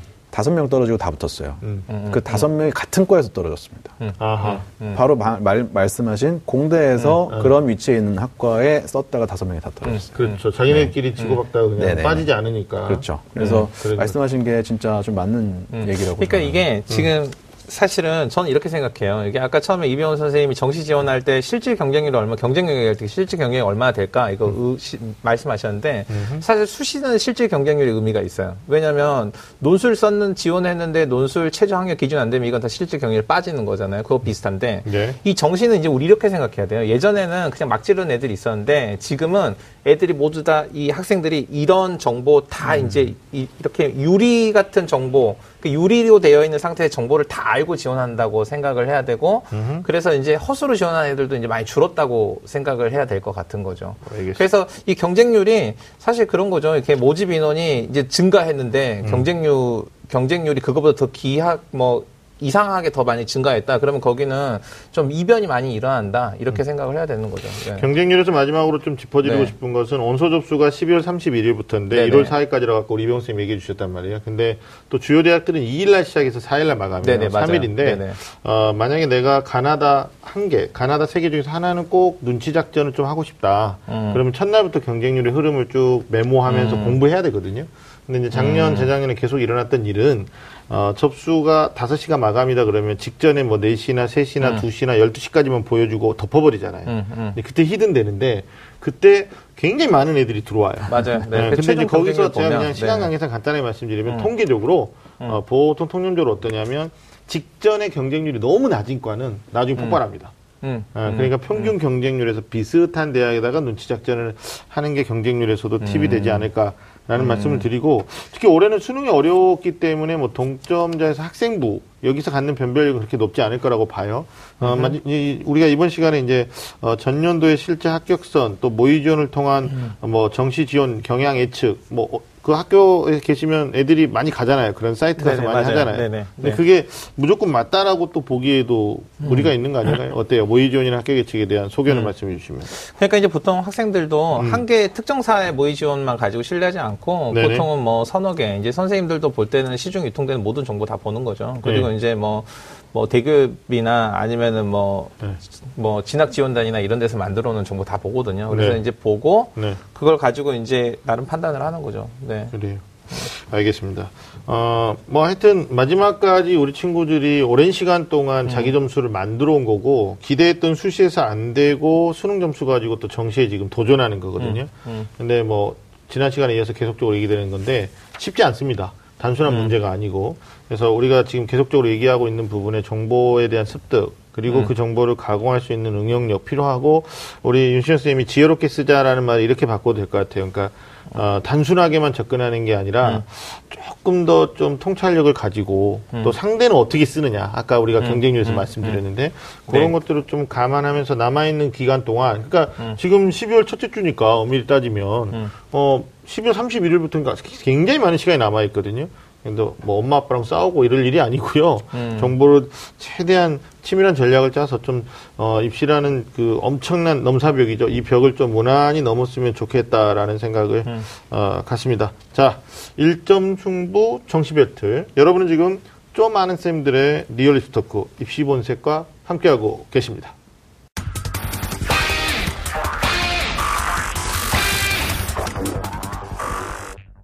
자, 이번 시간은 꼼수로 대학 가기. 이 꼼수라는 말 요즘 정치계에서 많이 나오는데, 야, 우리의 꼼수는 꼼꼼한 수, 이렇게 해석해도 돼요. 자, 본생남들이 밝히는 솔직 담백하고 입시의 비밀과 함께 실질적인 조언도 해드릴 텐데, 자, 이병훈 선생님 오늘 어떤 네. 내용이죠? 2017학년 정시 지원 전략 전에 알아야 할 두 가지 변수에 대해서 좀 말씀을 드릴 텐데요. 네. 어, 수험생들의 정시 전략 포트폴리오에 있어서 한 면을 장식할 수 있지 않을까 생각이 됩니다. 네. 그게 이제 어떻게 보면 이제 첫 번째 변수가 수시로부터 정시로 넘어오는 넘어오는. 2월 인원입니다. 데이터 맞아요. 넘어오듯이. 네, 넘어와요.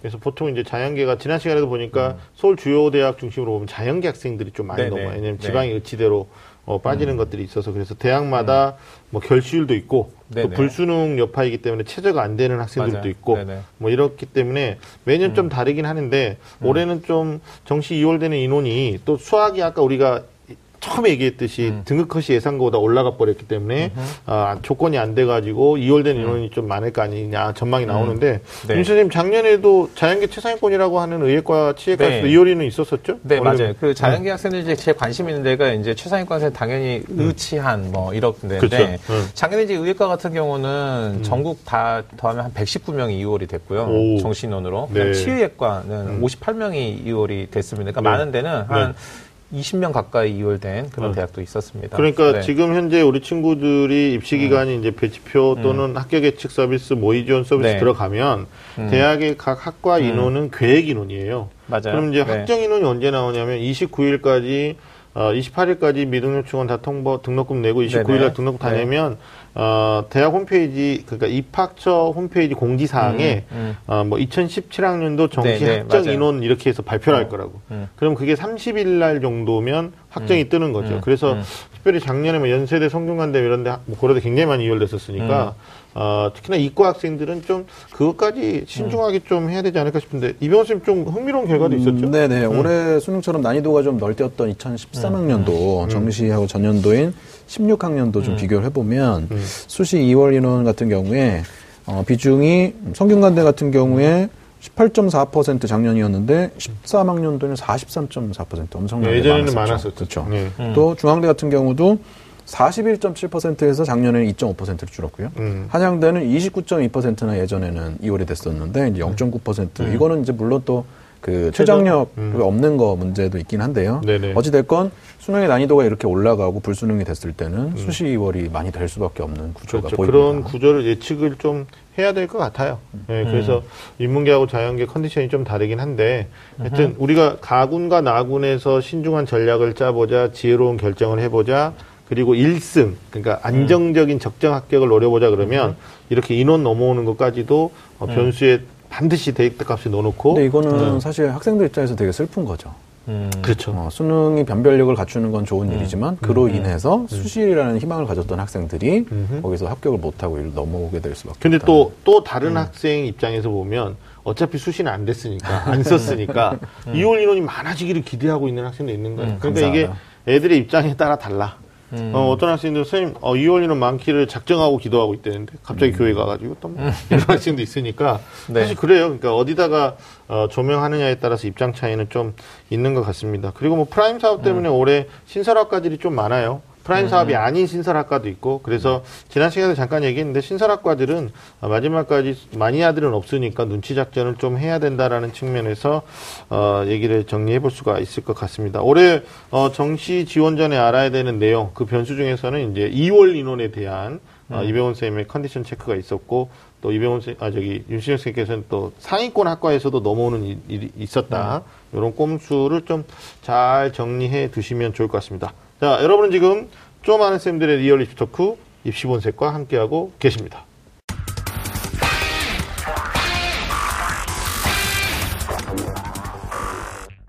자, 계속해서 오늘의 주제 1점 승부 어, 정시 배틀 토크 이어가겠습니다. 네네. 어, 저희가 꼼수로 대학 가기 코너에서도 뭐 다양한 변수 어, 짚어드렸는데 어, 이병훈 선생님께서 잠깐 한 얘기 이제 포트폴리오 뭐 이런 얘기도 하고 막 그랬었는데 희망대학 정리하고 근데 희망대학이 또 세 개만 있는 건 아니거든요. 음, 가나다에. 한 개씩에 보통 군별 한 세 개? 그러면 총 아홉 개 대학 뭐 이렇게 생각할 수도 있는 거고 공부 잘하는 학생들은 뭐 세 개만 생각이 되는 거지만. 그래서 어 틀린 방법이 아니겠지만 하여튼 그 포트폴리오 뭐 정리하기 전에 꼭 어, 정해야 될 게 있죠. 이게 지원 원칙인데요. 사실 네. 그러니까는 이제 상향 군별로 상향이냐 적정이냐 안정이냐 이런 것도 좀 구분해서 정리를 해야 될 거고 네. 또 기본적으로 내가 그냥 음. 재수 불사할 거냐 정말 올해 네, 아니면은 진짜 무조건 올해 대학을 합격을 할 것이냐 난 정말 재수 생활을 하고 싶지 않다 어. 혹은 하나는 일단은 붙여놓고 적을 만든 다음에 이제 반수를 할 것이냐 뭐 이런 거에 대한 원칙이 자기가 명확히 서야지 지원이 되는 거지 안 그러면 이제 왔다리 갔다리 하다가 오히려 힘들어질 맞아요, 수 맞아요. 있죠 그거는 본인만의 생각으로 정리할 건 아닌 것 같고 윤 선생님이 그럴 때는 부모님하고 의논을 반드시 해야겠죠. 근데 부모님하고 의논을 해야죠. 근데 부모님이 이게 재무적인 것도 역, 네, 연결이 네. 되기 그러니까. 때문에 근데 그렇게 안 하는 애들도 많더라고. 자기가 하겠대. 그래서 뭐 은행에서 융자 받는 것도 아닌데. 네. 그거 어떻게 얘기해 줘야 돼요, 선생님? 그런 학생들은.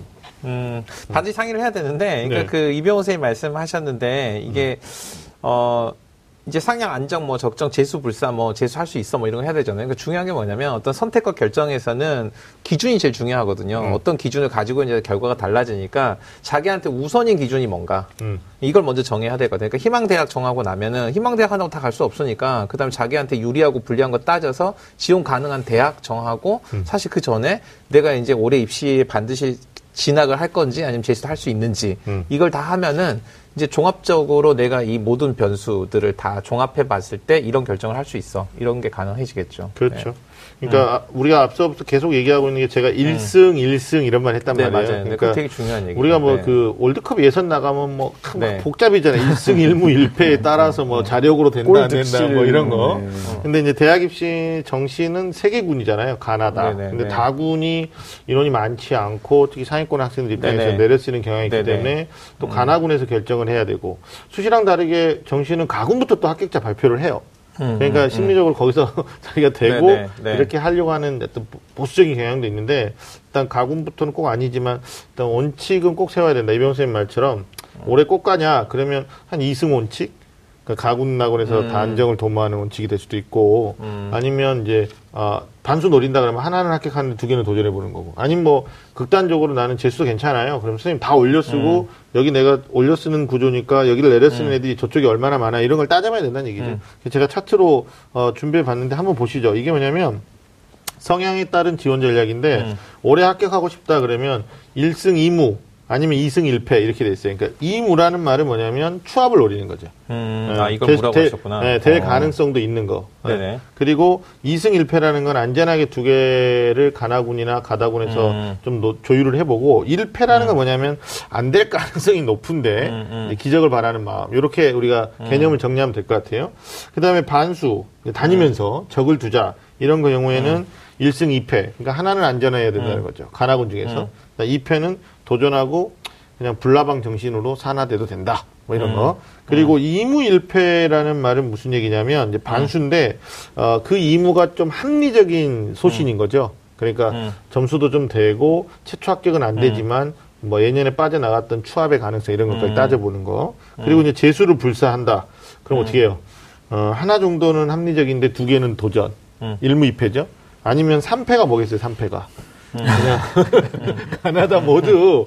근데 아까 우리 이병호 선생님이 초기에 얘기해 주셨는데 진짜 재수불사하고 원서를 쓴 학생들이 의외의 결과가 나올 때가 있어요. 네. 음. 마음을 그- 내려놓음으로써 네. 의외의 결과. 그래서 뭐 근데 사- 음. 이게 전 좀 생각이 달라요. 이게 수시는 마음 내려놓으면 좋은 결과가 있을 수 있는데 음. 정시는 사실 점수 다 갖고 있는데 3패하려고 원서 쓰는 게 사실 말이 안 되는 게 저는 그러거든요. 사실 3승도 말도 안 되잖아요. 3승은 삼승이 제일 말이 안 돼. 100% 후회고 어, 100% 예요. 3패도 왜 문제가 있냐면 음흠. 이게 내가 재수할 의사가 있지만 다 떨어져서 그래서 등 떠밀려 가지고 재수하는 거랑 음. 내가 하나 합격했어 하지만 내려놓고 내가 재수하겠다 이건 다르다고 좀 생각하거든요. 그래서 음. 이 부분은 좀 개인차가 있긴 하겠지만 저는 개인적으로는 재수를 할 의사가 있어도 3패는 좀 심했지 않냐 뭐 음, 음. 이런 그리고 뭔가 네. 합격을 네. 해보는 경험을 한 맞아요. 학교라도 네네. 해야 이게 맞아요. 감이 있어서 네네. 어느 정도 공부를 하겠다라든지 다음에 지원할 때 이런 것들을 네. 세우는데도 네. 3패는 조금 그다음에 이제 실제 현장에서? 가장 실패한 애들 중에 진짜 3패한 애들 중에 어떤 애들이 있냐면 이런 거 음. 있거든요. 부모의 욕구나 음. 아니면 주변의 어떤 시선을 생각을 해서 음. 이거 다 100% 3패할 건데 던져놓고 있어 보이거나 나 여기 좀. 원서 썼는데 떨어졌어. 음. 그러니까 재수하는 거야. 근데 이게 심리적으로 안 되는 걸 뻔히 알고 자기가 도망친 걸 자기 스스로도 알고 있으니까 재수하면서도 의욕이 생길 리가 없죠.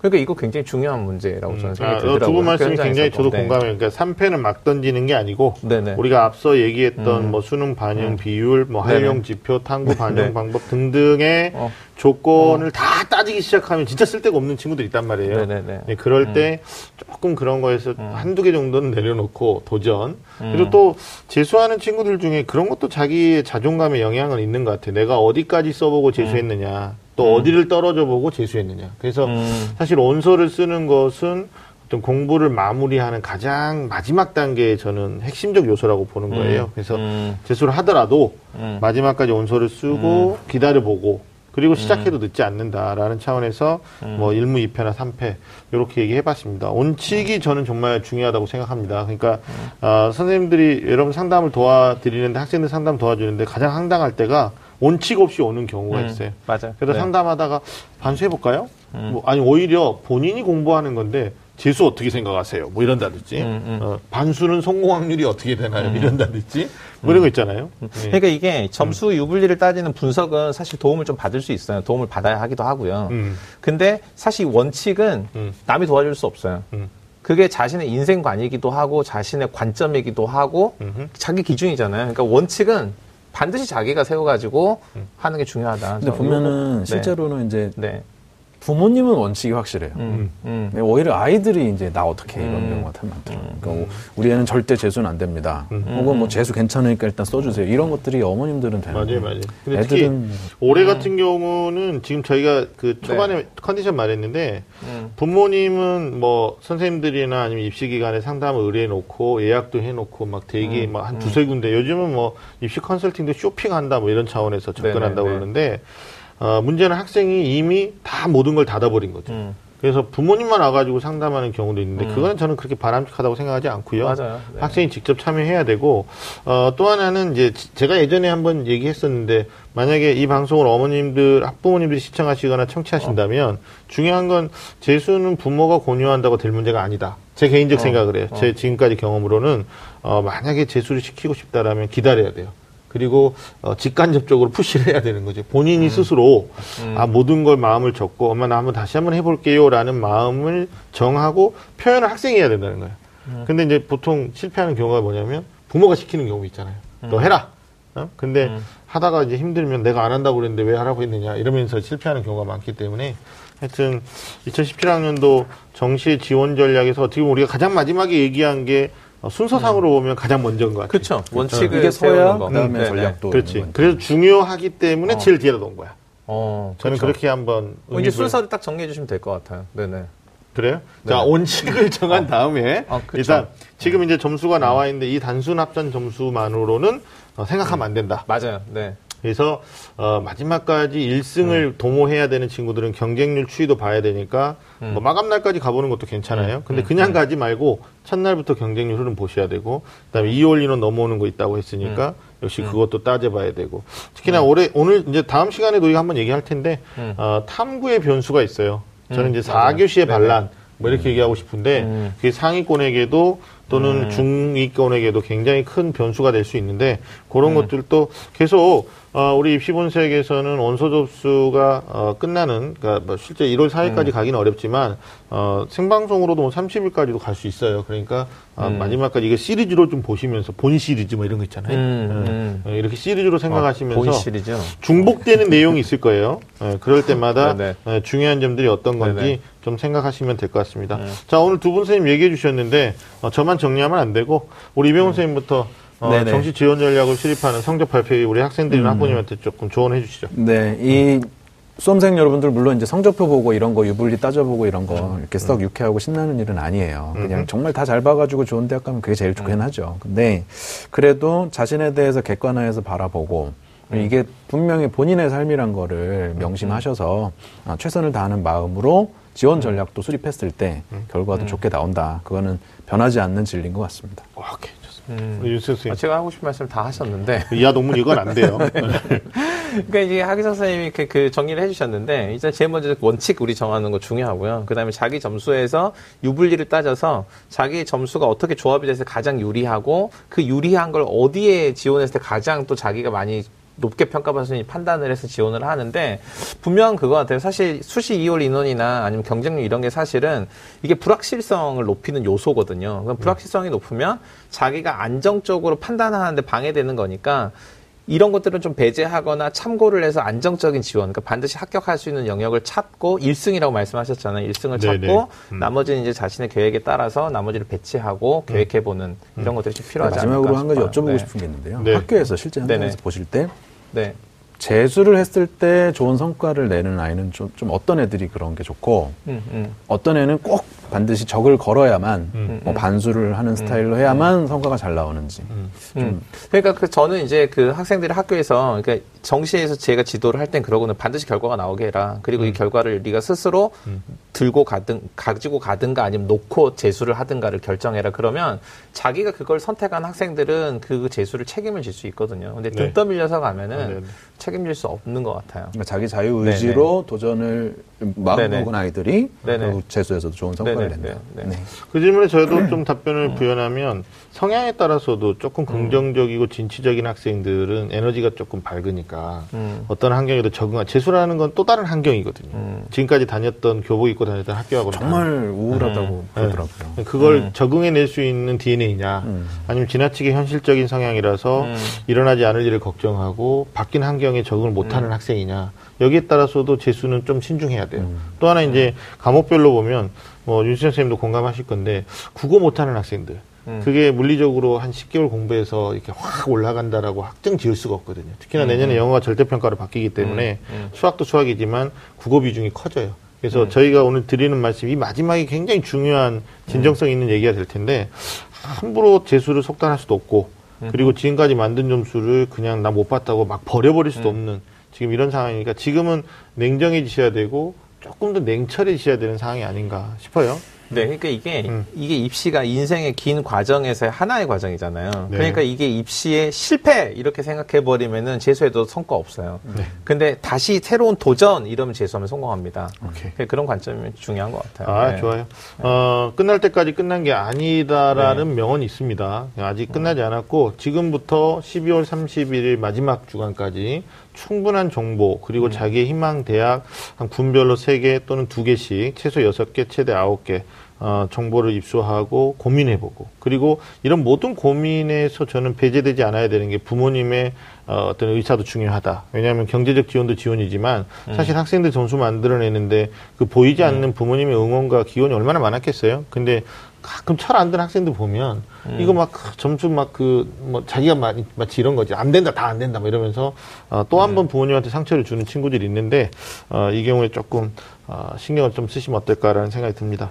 자 치밀하고 냉철한 입시 전략은 어, 자기의 부족한 점수를 충분히 만회낼 수 있다. 이게 제가 아주 오랫동안 어, 학생들 입시 지도하면서 어, 오늘 마지막으로 드리고 싶은 말씀이 될 수도 있을 것 같아요. 두분 선생님이 상당히 긴 시간 동안 어, 고생을 해주셨는데 어, 또 특히 어, 윤신혁 선생님 학교 일정도 바쁘실 텐데 함께 해 주셔서 감사합니다.